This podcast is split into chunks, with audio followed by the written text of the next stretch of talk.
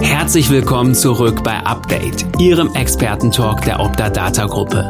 In diesem Podcast dreht sich alles rund um die Hilfsmittelbranche. Dazu begrüßt Gastgeber Bernhard Kötte regelmäßig hochkarätige Gesprächspartner, von denen Sie sich aus den verschiedensten Perspektiven für Ihren Alltag und die nahe Zukunft inspirieren lassen können. In den Gesprächen geht es um Fragestellungen wie, welche Trends forcieren die Politik und die Gematik? Wie unterstützen die Hersteller und Dienstleister die Branche? Und was für Digitalisierungstrends erwarten uns von Seiten der Kostenträger? Darüber hinaus werden im Wechsel aber auch Fragen aus dem Alltag der Leistungserbringer behandelt, wie zum Beispiel, muss das Thema Organisation neu gedacht werden, intern als auch extern? Oder wie bereitet die aktuelle Inhabergeneration die Betriebsnachfolge am besten vor? Viele spannende Fragen und jetzt geht's los. Heute mit diesem Thema. So, eins, zwei, drei. Welche Rolle? so können wir auch anfangen. Das fände ich mal richtig gut. Ja. Welche Rolle spielt die Europäische Herstellervereinigung für Kompressionstherapie und orthopädische Hilfsmittel, kurz Eurocom, im Hilfsmittelmarkt? Äh, und damit geht es logischerweise auch um die Sichtweise der Lieferanten äh, der Leistungserbringer auf unseren gemeinsamen Markt. Unser Gast heute, die Geschäftsführerin der Eurocom oder Hagemeier. Vielen Dank, dass Sie sich die Zeit für Update nehmen. Willkommen, Frau Hagemeier. Vielen Dank, Herr Kötte, für die Einladung. Ähm, für mich ist es ganz spannend. Postcard, äh, Podcasts sind für mich tatsächlich interessantes Medium, auch ein neues Medium. Vor Corona habe ich mich mit Podcasts nicht beschäftigt und ich muss sagen, ähm, jetzt habe ich doch mehr Sachen im Blick oder äh, sie im Ohr, im Ohr, ja. Dinge, die ich vorher nicht gelesen habe, ähm, wo ich jetzt Sachen höre. Also auch ich habe natürlich bei Ihnen ein bisschen reingehört in den Podcast, wer schon so ja, zu Gast war.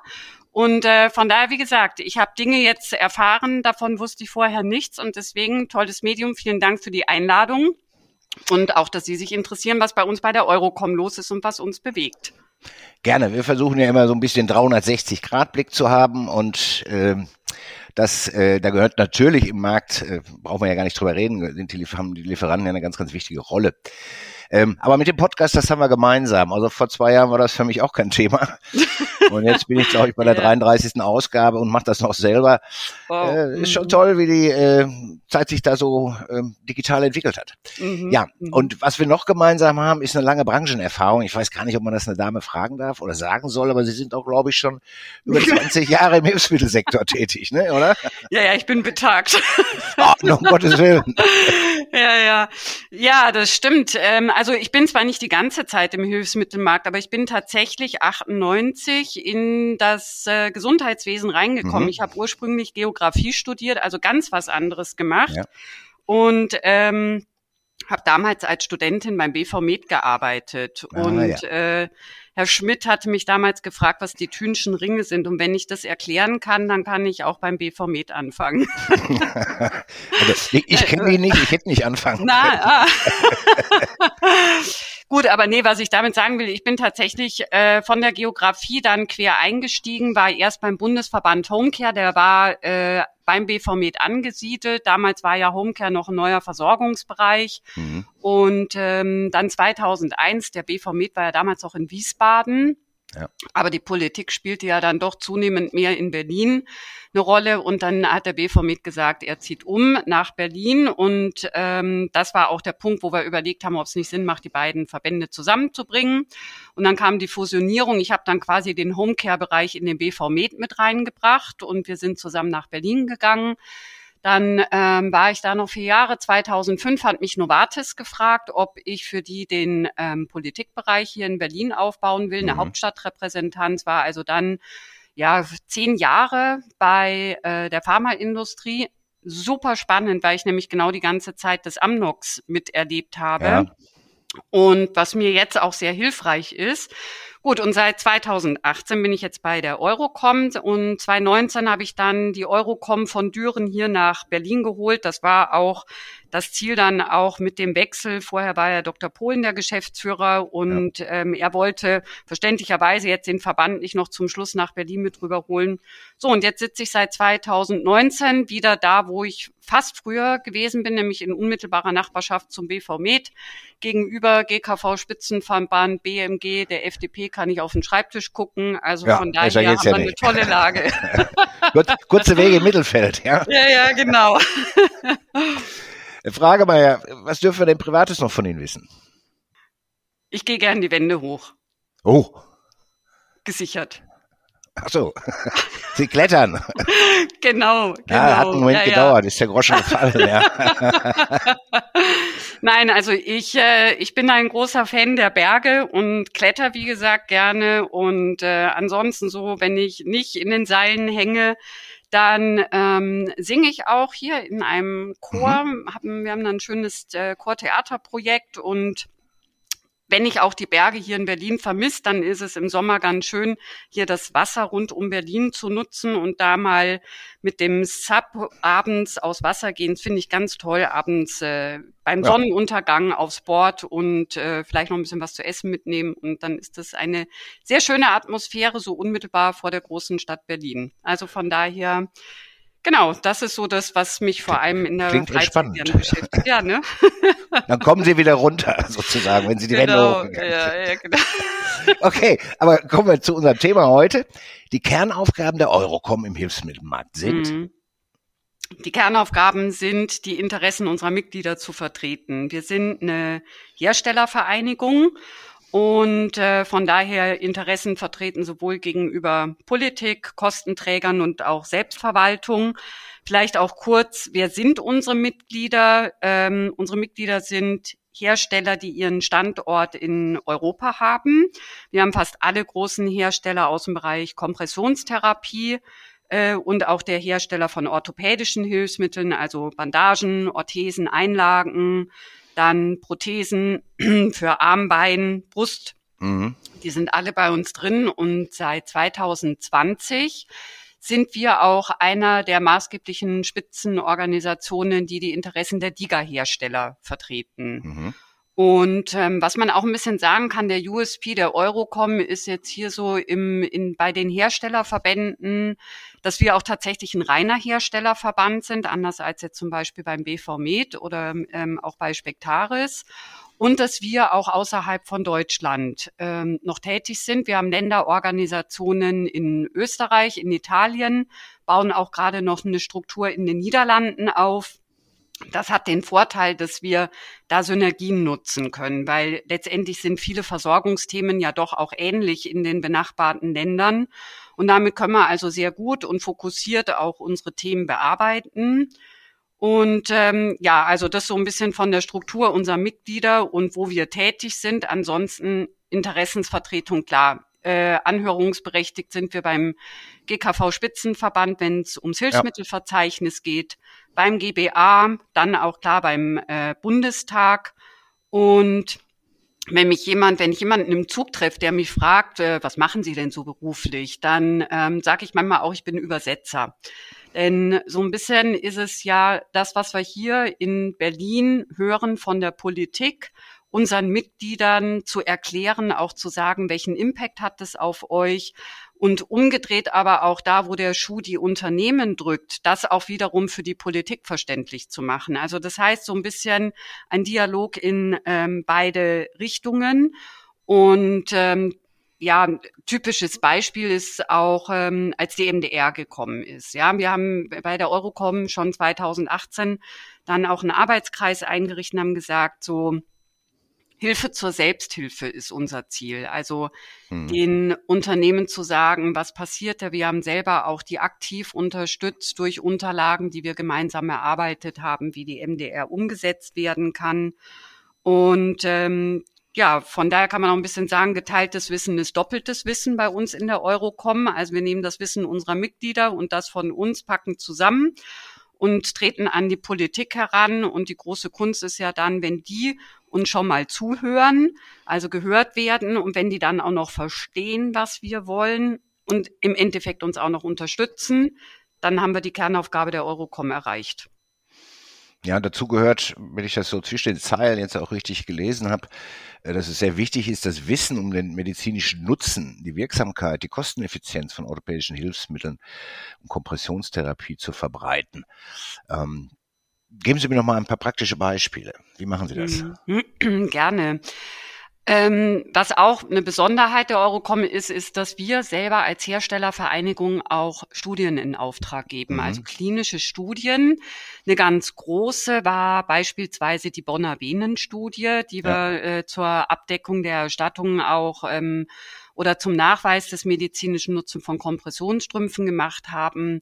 Aber es gibt auch eine ganz praxisbezogene Studie, die wir gemacht haben, als der GBA im Rahmen der Richtlinien zur Erstattung der häuslichen Krankenpflege. Da war drinnen, dass ursprünglich das Anziehen von Kompressionsstrümpfen der Klasse 1 durch die Krankenkassen nicht erstattet worden ist, weil es hieß, naja, Kompressionsklasse 1, die ist nicht so streng, das können ähm, die Patienten. Kann man schaffen alleine, ne? Ja. Genau, und wir haben ja, ja, schön. genau. Und dann haben wir damals mit dem Professor Jünger, der ist ärztlicher Direktor an der ähm, Uniklinik Greifswald, ist auch Koryphäe in dem Bereich Dermatologie mhm. und Kompressionstherapie und der hat eine Studie gemacht, mit dem er nachgewiesen hat, wie hoch der Kraftaufwand ist, ähm, um die Kompressionsstrümpfe anzuziehen. Äh, anzuziehen. Und das hat äh, Herrn Hecken damals davon überzeugt, dass also auch die Kompressionsklasse 1 im Rahmen der häuslichen Krankenpflege erstattet werden muss. Also sowas sind so ganz äh, klassische Beispiele, wo es darum geht, medizinischen Nutzennachweis äh, zu führen, auch eben, warum es von Krankenkassen erstattet werden muss. Dann gibt's ähm, die Umfrage, diese Bevölkerungsumfrage, die wir beim Institut für Demoskopie Allensbach in Auftrag gegeben haben, die ist mhm. zum zweiten Mal durchgeführt worden. Die gilt ja in der Branche so ein bisschen als ja auch der Goldstandard, ne? weil wir eben ja. zeigen können, ähm, wie relevant und wirklich wie der Nutzen ist, weil es Patienten selbst sagen, ob es ihnen geholfen hat. Ähm, und von daher das andere ist, Eurocom ist ein Verband, der viele Broschüren rausgibt, auch um zu zeigen, welche Versorgungsformen gibt es, auch praktische Hilfen gibt für die Ärzte. Die kann ich auch alle frei ähm, downloaden, glaube ich, auf eurer Homepage. Ne? Ja, genau, genau, genau. Wir verschicken die auch. Ein ähm, ganz wichtiger Ratgeber ist zum Beispiel auch der im Bereich der Prothetik, ähm, wo es ja auch so Rechtsratgeber von uns gibt. Also wirklich auch, um aktiv Patienten zu unterstützen, aber eben auch die Ärzte. Dann haben wir monatlich rauskommenden Newsletter, der sich vor allem auch an Ärzte richtet, aber auch an die Hilfsmittelteams der Krankenkassen. Das, äh, der eine heißt Kompression ähm, aktuell und der andere Orthopädie aktuell. Das sind Sachen und ähm, was auch ich sehr schön finde, ist, dass wir vor drei Jahren angefangen haben mit der GOTS. Das ist die Fachgesellschaft mhm. für orthopädisch-traumatologische Sportmedizin. Ähm, wir machen wissenschaftliches Symposium immer auf dem Jahreskongress, wo es speziell um Hilfsmittel geht. Und wir können eben auch im Rahmen der, dieses Jahreskongresses haben wir für unsere Mitglieder so ein Highlight etablieren können. Das ist eine Speed-Innovationsshow, wo ähm, die Mitglieder eben immer eine aktuelle Innovation so in Speed-Format vorstellen können, den Ärzten mal kurz auch zum Anfassen, was ist das Neue daran und das kommt sehr gut an und das finde ich eben auch eine tolle Möglichkeit zu zeigen, was macht alles die Industrie, um neue Versorgungskonzepte auch in den Markt zu bringen. Ja, das sind äh, teilweise sehr komplexe Themen, die da umgesetzt werden müssen. Manchmal helfen aber auch, dafür habe ich jetzt eine Erinnerung, äh, relativ einfach oder scheinbar relativ einfache Sachen. Wenn ich mich an das Thema Mehrwertsteuer und Bandagen mal erinnere, äh, da haben sie doch, glaube ich, auch immer eine CD rausgebracht, ne? Äh, oder, oder ja, einen genau. Datensatz. Welche Mehrwertsteuer bei welcher Bandage gilt, ermäßigt oder voll? Meine oh. Güte, das war jahrelang auch bei uns im Abrechnungszentrum hey, das hat Arbeit gemacht. Ja, und hat ja. so Absetzungen geführt und da war so viel Un Un Unkenntnis.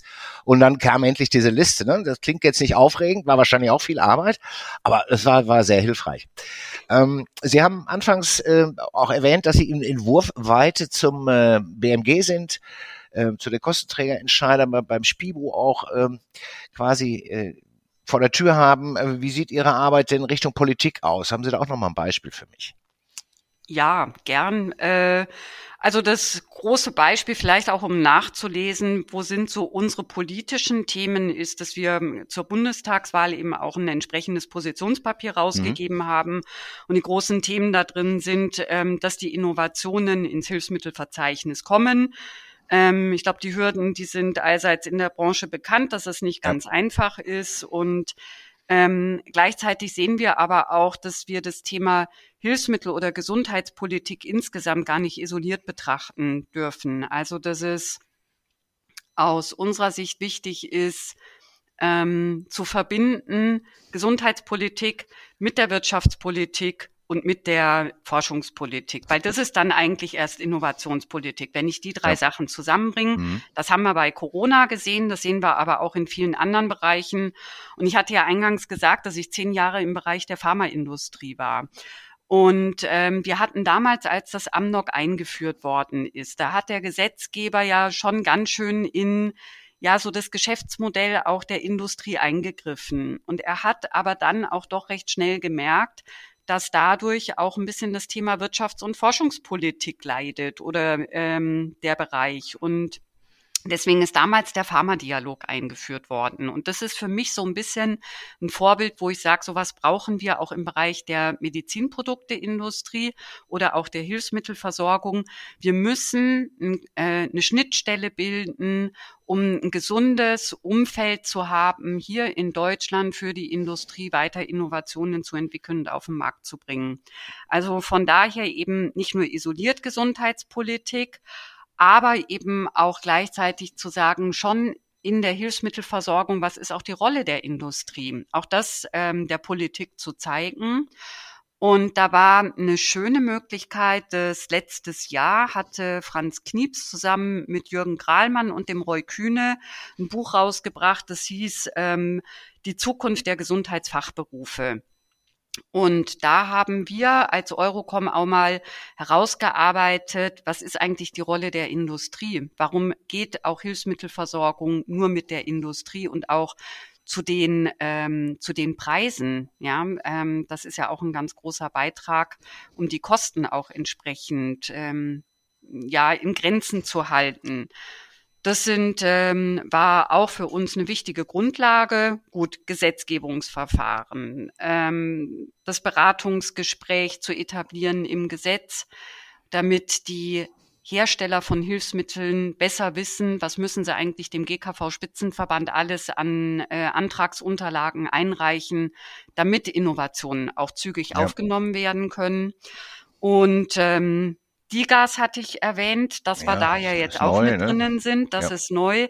Da hatte der Gesetzgeber tatsächlich am Anfang überhaupt nicht auf dem Schirm gehabt, dass bei den Digas auch so eine Kombination sein kann, Hilfsmittel und digitale Gesundheitsanwendungen. Und da sind wir ans BMG herangetreten, haben gesagt, also im Rahmen der DIGA-Verordnung müsst ihr mit berücksichtigen, dass es da auch Kombinationsprodukte gibt. Und ähm, dann hat das BMG gesagt, vielen Dank, hat uns dann auch noch kurzfristig als Sachverständigen mit eingeladen in die Verbändeanhörung. Mhm. Und es war wichtig. Also kann man zusammenfassend sagen, wir haben unterschiedliche Themen. Dazu gibt es unterschiedliche Formen, wie wir auch an die Politik herantreten, ähm, auch zu welchen Themen, um einfach sicherzustellen, dass wir hier eine gute Versorgung haben, eine gute Hilfsmittelversorgung vor allem dann an die Politik heranzutreten, wenn wir auch wirklich was Konkretes haben. Ja, also wenn wir sehen, eine Versorgung gerät in Schieflage oder hier wird wirklich gerade ein wichtiger Punkt vergessen oder müsste berücksichtigt werden. Und ähm, ja, das sind so vor allem die großen Themen. Also DIGA ist neu. Wir haben ein neues, neues digitales Format äh, hier mit unserem Podcast. Mhm. Jetzt gehe ich aber auf das Neue bei den DIGAs ein. Da mhm. bin ich nicht ganz so auf dem Laufenden. Mhm. Ähm, Gibt es denn da schon so, so eine Kombi-DIGA, die also eine gesundheitliche, oder die Therapie mit Hilfsmitteln, äh, äh, ein Therapieangebot mit, mit Hilfsmitteln ähm, kombiniert, wenn ich das richtig verstanden habe? Der Gesetzgeber und auch das BfArM, was ja die Digas mhm. zulässt, die haben ja gesagt, die Diga an sich muss für sich schon selbstständig laufen, ja, damit eben nicht so die Diga das Vehikel ist, um äh, ein Hilfsmittel erstattet zu bekommen. Also okay. die beiden Sachen, die müssen schon ein bisschen getrennt sein. Ähm, die, die, Sprachen, also haben wir jetzt einige Beispiele. Diga war so ein kleiner Exkurs vorher äh, genannt, wie sie wie mit der Politik, mit den Kostenträgern zusammenarbeiten. Ähm, ich nehme mal an, das wird nicht völlig isoliert aus Herstellersicht gemacht, sondern sie haben da auch immer mit anderen Verbänden, anderen Organisationen auf Leistungserbringerseite ähm, Kontakt. Stimmt man sich ab, dass man möglichst mit einer Stimme spricht, dass man alle Interessen unter einen Hut bringen kann, oder geht das gar nicht? Aha, so die Interessen genau. unter den Hut zu bringen. ähm, doch, es geht schon, weil immer wenn man von hinten aus ähm, betrachtet, worum geht's denn? Dann geht es darum, dass der Patient gut versorgt ist. Ja. Und eine gute Versorgung kriege ich nur hin, wenn ähm, und auch ein gute, gutes Ergebnis, wenn der Patient A, ähm, weiß, welche Produkte wendet er an. Das kam ja auch bei unserer Einsbach-Studie raus, wie wichtig es ja mhm. auch ist, dass der äh, Patient sowohl vom Arzt als auch vom Leistungserbringer aufgeklärt wird über die, über das Produkt und wie er das anzuwenden hat. Und je besser er aufgeklärt ist, desto höher ist die Therapietreue und desto höher ist auch die Ergebnisqualität. Also von daher liegt es in der Natur der Sache, dass wir ein gemeinsames Interesse haben, ähm, zusammenzuarbeiten, um diese ganze Versorgungskette ähm, auch gemeinsam zu gestalten und die Rahmenbedingungen dafür ähm, ich glaube, in der Branche ist es auch bekannt, die, die IGHV, Interessensgemeinschaft für Hilfsmittelversorgung, das ist so ein loser Zusammenschluss mhm. eben, wo aber eigentlich alle Branchenverbände drinnen sind und da ist in der Vergangenheit viel bewegt worden. Ähm, Themen auszutauschen, auch gemeinsam ähm, sich für einzusetzen gerade jetzt auch so das Thema E-Rezept, das ist ja auch in Ihrem Haus mit drinnen. Oh ja. Ja genau, und ähm, da ging es ja drum, Mensch, wie sollen denn überhaupt die, die Berufsausweise, die, die elektronischen Heilberufsausweise ausgegeben werden und wo man eben auch in der IGHV vor vielen Jahren schon angefangen hat, gemeinsam eben da dann auch an die Politik heranzutreten, bis es ja dann mal diesen Staatsvertrag jetzt gab mit Nordrhein-Westfalen, mhm. ähm, dass es da weitergeht. Also das ist so ein Beispiel, wo wir uns austauschen, jetzt auch klar, dann Corona war ganz viel, das Thema Systemrelevanz und äh, Verordnungen, wie kommen Patienten überhaupt noch ans Rezept dann dran. Da haben wir uns alle gemeinsam für stark gemacht, dass die Branche auch gesehen wird, auch vom Gesetzgeber. Und ähm, dann für uns ist natürlich als Branchenverband noch wichtig der BÜV. Das ist so derjenige, der von den Produkten, die jetzt auch bei der Eurocom sind, der, der uns da am nächsten steht. Und mhm. ähm, dann die DGIHV, da bin ich auch mit im Vorstand drin, um da auch so diesen interprofessionellen Austausch mit der Ärzteschaft dann auch da mit zu begleiten. Im Rahmen der DIGAS, da sind sie wieder. da haben wir dann über die gemeinsame Stelle, sind wir auch im Austausch äh, mit anderen Verbänden gut. Und dann durch meine persönliche Vergangenheit auch mit dem BV Med ist da noch naturgemäß auch ein enger Austausch nach wie vor da und das ist total hilfreich. Also von daher mh, hm, findet statt. Findet statt. Äh, jetzt, jetzt gehe ich noch mal tiefer. Ganz neue Meldung von vorgestern, glaube ich. Wir versorgen Deutschland hat einen Verein gegründet, der Patrick Grunau und der da unter anderem mit der Kerstin Abel ähm, da das nach vorne getrieben hat, hat hier bei uns hier im Podcast gesagt, der Verein will sich öffnen. Äh, für andere. Im Moment haben wir die, die, ja die Gründungsmitglieder. Ich weiß gar nicht, wie es da weitergegangen ist. Aber ist das ein Thema für Sie, da, da auch mitzuwirken? Also der Aus, den Austausch zu halten, genauso ähm, nach wie vor, aber wir versorgen Deutschland will ja als reiner Leistungserbringerorganisation, ah, ja. Mhm. also da die Interessen ähm, zusammenbündeln. Von daher steht es gar nicht zur Diskussion, ob jetzt die Eurocom bei Wir versorgen Deutschland Mitglied wird. Denn ich denke, das ist auch gut, dass man einerseits sagt, es gibt die Herstellerinteressen und es gibt die Leistungserbringerinteressen. Was einfach wichtig ist, ist, dass wir nach wie vor gemeinsam in der Branche den, den Austausch halten und vieles können wir nur gemeinsam bewegen. Ja, also auch gerade wenn es darum geht, den Kostenträgern äh, klar zu machen, ähm, wie sich die Preise entwickeln. Ein Preis setzt sich immer zusammen aus den Herstellungskosten für die Produkte an sich, aber auch das, was bei den Leistungserbringern alles an Kosten anfällt. Teilweise sind Leistungserbringer ja auch ähm, gerade im Bereich der Prothetik selbst Hersteller von Medizinprodukten. Von daher, ähm, um die Frage zu beantworten, der Austausch mit Wir versorgen Deutschland ist uns wichtig. Ja, ähm, aber Mitglied können, können wir gar nicht werden. Okay, Wissenslücke bei mir.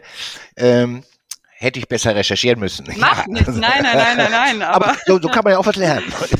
alles gut. Da sind wir wieder beim Anfang, gell? ja. Okay, ähm, wir haben äh, das Stichwort Kostenträger hatten wir schon genannt und eben, wie Sie die die Leistungserbringer hier unterstützen, eben damit auch auch die Erstattungsfähigkeit ähm, ja letztlich ähm, ja gewährleistet ist, indem sie zum Beispiel mit Studien ähm, die Wertigkeit des Hilfsmittels untermauern und die Versorgung. Ähm, lassen Sie uns doch einen Blick in die nahe Zukunft werfen. Welche Projekte stehen bei der Eurocom im Moment ganz aktuell oben auf der Agenda?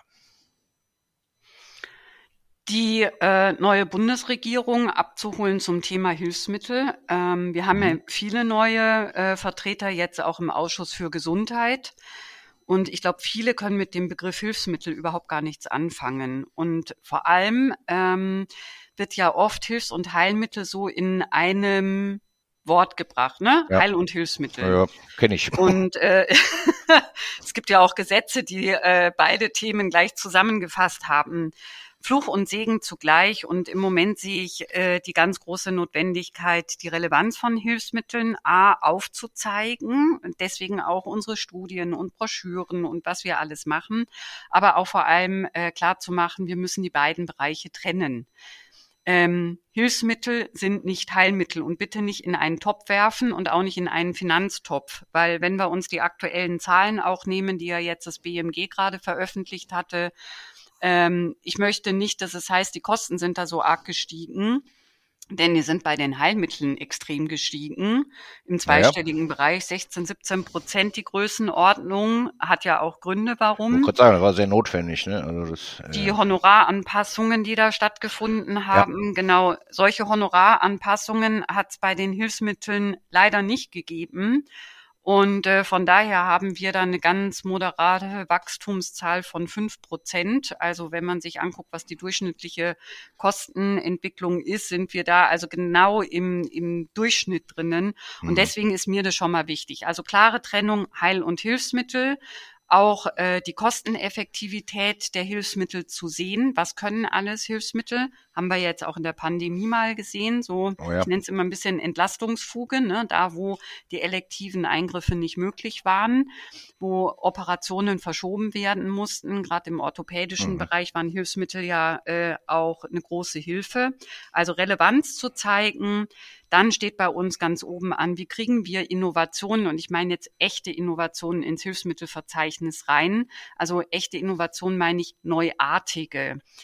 Das heißt, wo es noch keinen Siebensteller für gibt, dass wir da einen guten Prozess hinbekommen und dass vor allem wir keine, ich sag mal, Doppelanforderungen haben. Das ist nicht das, was wir bereits durch die MDR alles schon unsere Unternehmen belegt haben an medizinischer Wirksamkeit und klinischer Prüfung und äh, Sicherheiten, dass wir da nicht nochmal einen zusätzlichen Prozess beim GKV-Spitzenverband haben. Und da müssen wir an einem gemeinsamen Verständnis noch äh, dran arbeiten. Dann haben wir aktuell das Thema auch äh, auf der Agenda EU-Marktüberwachung äh, vor dem Hintergrund Online-Versorgungen, Online-Vertrieb ja. auch von Medizinprodukten. Da ist uns auch wichtig, dass die ähm, dass wir einen fairen Wettbewerb haben, denn wir haben einfach auch viele Billigprodukte, die hier in Deutschland auf den Markt geworfen werden, die ähm, ja ein medizinisches Heilversprechen bewerben, aber überhaupt nicht die, ähm, die Anforderungen erfüllen, die die MDR vorgibt. Und ähm, das ist uns eben wichtig, dass wir da eine bessere Marktüberwachung auch bekommen, haben da auch ein entsprechendes Positionspapier vorausgegeben. Dann haben wir die Telematik-Infrastruktur und damit verbunden auch das E-Rezept. Und ähm, da ist es uns natürlich auch wichtig, dass der Arzt nach wie vor auch zukünftig im Einzelfall die Möglichkeit hat, ein bestimmtes Hilfsmittel auch zu verordnen. Also da selbst ein konkretes Produkt, ne? Das ist ja, und wir müssen sogar noch weiterdenken. Mhm. Genau, es ist der Zehnsteller, Aber dadurch, dass das Hilfsmittelverzeichnis ja auch keine Positivliste ist, sondern auch Produkte der Arzt verordnen kann, die vielleicht noch gar nicht im Hilfsmittelverzeichnis drinnen sind, wie gesagt im Einzelfall, müssen wir also ja in diesem E-Rezept irgendwie eine, eine digitale Beschreibung eines Produktes haben, die nicht auf dem Zehnsteller oder auf dem Siebensteller beruht. Ja, bisher wurde das ja immer dann extra begründet oder muss auch begründet werden, wenn ich das ja. richtig weiß, laut Hilfsmittelrichtlinie. Und das jetzt wie wie adaptiere ich diesen Prozess äh, quasi in die, Themat in die Telematikinfrastruktur? Genau, ne? genau. Ja. In diesem E-Rezept muss dann einfach auch so ein Freitextfeld äh, mit drinnen sein, dass wir, dass das eben weiterhin auch möglich mhm. ist. Dann ähm, gut, digitale Gesundheitsanwendungen, da klar setzen wir uns weiterhin in Geht's der gemeinsamen weiter, ja. Stelle ja. für ein. Also summa summarum, viele, viele Themen, viele Ansätze. Und uns ist wichtig, dass wir das eben hinbekommen, gemeinsam, alle miteinander, dass der Politik klar ist, was sie für einen Schatz hat mit Hilfsmitteln und vor allem auch mit denen, die hier in Deutschland hergestellt und vertrieben werden und dass es da eben auch gilt, die Hersteller zu unterstützen, ähm, dass wir hier entsprechende Bedingungen haben. Und da sind wir wieder bei dem, alles betrachten, wirtschaftspolitisch, forschungspolitisch und auch gesundheitspolitisch. Ja, die kriegen ja vielleicht von einem ihrer Mitglieder äh, hier jetzt gerade in der politischen Arbeit vielleicht auch äh, Hilfestellung, wenn ich das richtig weiß. Äh, Roy Kühne arbeitet ja äh, jetzt unter anderem auch, auch für ein, eines ihrer Mitglieder, die, die Firma Bauerfeind. Mhm. Ja, ähm, gut. Abschließend eine Frage noch, mit einer kurzen Antwort. Äh, aktuell geht es um die Senkung der Mehrwertsteuer für Medizinprodukte. Wie sieht die Eurocom das? Unbedingt. Ähm, halten wir auch für einen guten Vorschlag, haben wir auch in unserem Positionspapier zur Bundestagswahl mit drinnen. Ähm, das eine ist die Senkung der Mehrwertsteuer und das andere ist, was ja zu hoffen bleibt, dass wir vielleicht irgendwann auch eine Harmonisierung der Mehrwertsteuer hinbekommen. Wir haben gehört, äh, in, auf der EU-Ebene ist da ja was in Gange. Mhm. Dass wir vielleicht dann zukünftig keine Mehrwertsteuertabellen mehr erstellen. Ähm, geht ja. uns zwar leider ein Kommunikationsmittel zu den Krankenkassen verloren. Ach, fällt dir was anderes ein, was viel mehr Spaß macht. ja, da arbeiten wir gerade auch an einem schönen Konzept dran zu gucken mit den Krankenkassen, da auch ein bisschen besser noch den Austausch zu den Hilfsmitteln hinzubekommen. Auch Wel welche Chance geben Sie denn dem Projekt mit der Mehrwertsteuer? Oder dem, dass die, die Harmonisierung, dass ja. die äh, ange also im Moment sieht das ja ziemlich gut aus, dass mhm. ähm, da etwas passiert. Es ist ja schon lange in der Diskussion, auf EU-Ebene diese Harmonisierung zu ähm, anzustreben. Also ich glaube, dass wir eine Harmonisierung bekommen, würde ich jetzt mal mit 70 Prozent. Und die Absenkung? Wenn Sie sich schon auf Prozente jetzt einlassen hier. Also aufgrund der momentanen Lage, die wir jetzt auch ähm, international haben mit Ukraine-Krieg etc. Mhm. Ähm, ich habe im Moment bei der Politik nur gehört, wenn es um Mehrwertsteuerabsenkung ging, dass die an die Arzneimittel denken und ob sie ja. sich auch ähm, die für die Medizinprodukte nehmen. Es wäre wünschenswert. Wie gesagt, das ist auch eine Forderung. Ich meine, letztendlich kann es uns, der Industrie an sich, eigentlich äh, egal sein. Es ist ja letztendlich etwas, was den Krankenkassen hilft, weil die zahlen am Ende die, ja. die Mehrwertsteuern. Wenn man die Ausgaben senken will in der GKV, dann äh, wäre das eine kurzfristig gute Möglichkeit zu sagen, ähm, abzusenken. Von daher, als wir mit Gernot Kiefer mal gesprochen haben, um da den Schulterschluss auch in der Sache zu bekommen, da hat er auch mal gesagt, äh, findet er wichtig, findet er eine gute Idee hat er sich vor Jahren mal eine blutige Nase geholt. Ähm, also von daher, ich, schwierig schwer zu, zu einzuschätzen. Okay. Ja, schwer einzuschätzen. Hagemeyer, herzlichen Dank für das interessante und launige Gespräch auch. Ja, Herr Kötte, ich sage Ihnen vielen Dank. Das war toll. ja, fand ich auch. In unserem Optadata Experten Podcast. Ja, die Eurocom leistet wichtige Aufklärungsarbeit äh, für die Weiterentwicklung der wichtigen Patientenversorgung mit Hilfsmitteln. Ja, das sind übrigens über 20 Millionen im Jahr. Äh, stellt man sich mal gar nicht so vor. Mhm. Ja, ähm, Ihren Mitgliedern auch vielen Dank, Sie haben es angesprochen, für die innovativen Produkte auf dem Markt. Das geht ja immer Hand in Hand dann mit dem Leistungserbringer. Ähm, die Entwicklung in der Regel dort und ja, dann am Patienten äh, durch den Leistungserbringer. Äh, wir wünschen Ihnen, der Eurocom äh, und damit eben auch Ihren Mitgliedern viel Erfolg bei der Umsetzung Ihrer genannten Projekte.